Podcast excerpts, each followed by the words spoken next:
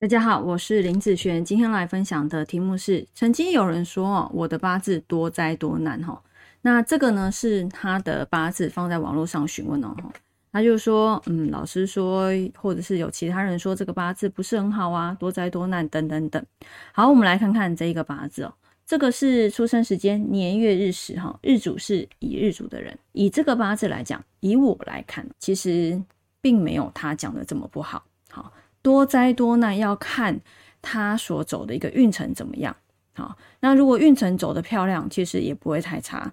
好，那其实有的时候自己的八字明明不错，但是呢，因为不懂的关系，有些人我不知道他的目的可能是要赚钱还是怎么样。有些人可能是真的懂八字。好，我们就假设他们是真真的都是很懂八字的。如果像这样子的运势来说。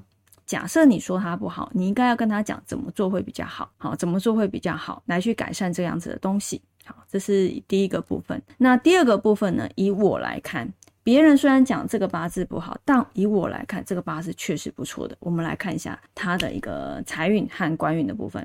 以财来说，好，他是一个木日主的人，好，土会是他的财。我们来看一下哦，走土的时候，好，以这个八字来讲，哦，走。土啊，这个还不错，戊土不错嘛，己土比较差，那辰土不好，戌丑未，哎，这些都算是不错，对不对？啊，所以其实你看哦，这么多的财运来讲，只有这两个比较偏弱而已啊。以这样子来看，算是很不错的嘞，不会不好啊。好，那如果以走官运的部分来说，官对他来讲是金，好，庚辛申酉，我们来看一下他的运程。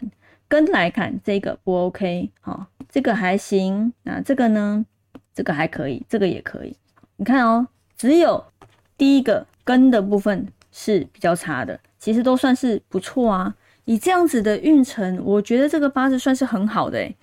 可是呢，他说他的八字多灾多难，基本上要看你走到什么样的流年，因为多灾多难的流年，每一个人都有。我跟你说，每一个人都有多灾多难的流年哦。那只是说这个流年你有没有发生什么事情？那在这个流年如果不发生事，其实就是好事了啊，也等于是你躲过了这一个不好的时间。好，那以这个八字来说，我刚前面一直强调，这个八字无论在财运或是在工作感情来讲，都算是不错的一个运势。所以他如果很容易被人家左右的时候，他不懂八字的时候，尤其是女生哦，不懂八字的时候，人家讲一个他的命盘不好，他就会放在心上，他就一直觉得自己的命不好。其实并不会，其实根本就没有哦。所以，嗯，我觉得女生还是要懂一点这方面的东西，好，以免被人家骗。好，那你觉得像我现在还会被人家骗吗？当然不可能嘛，对不对啊？所以呢，嗯，以这个八字，如果他会好好运用的时候。其实算是不错，可是如果这个东西成为他心里面的一个阴影，他一直觉得自己不好，他就真的会一直觉得不好喽。哦，那他就不敢去做一些大胆的尝试，因为他做了尝试也怕发生问题嘛。因为多灾多难就是问题啊，他也做了尝试就发生问题，做尝试就发生问题，那这个八字就会走得很差了。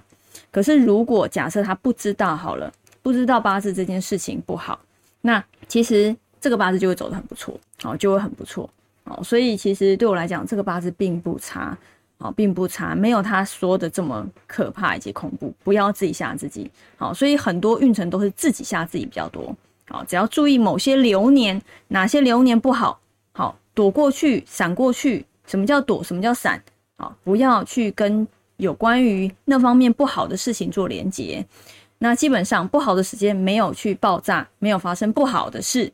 那就算是好事了。好，时间有分好坏嘛，不好的时间不要不好，那其他时间是不是就不错呢？好，是就可以好往前去冲刺去拼的部分了。好，那以上这个影片就分享给大家以及我的学生，我们下次见喽，拜拜。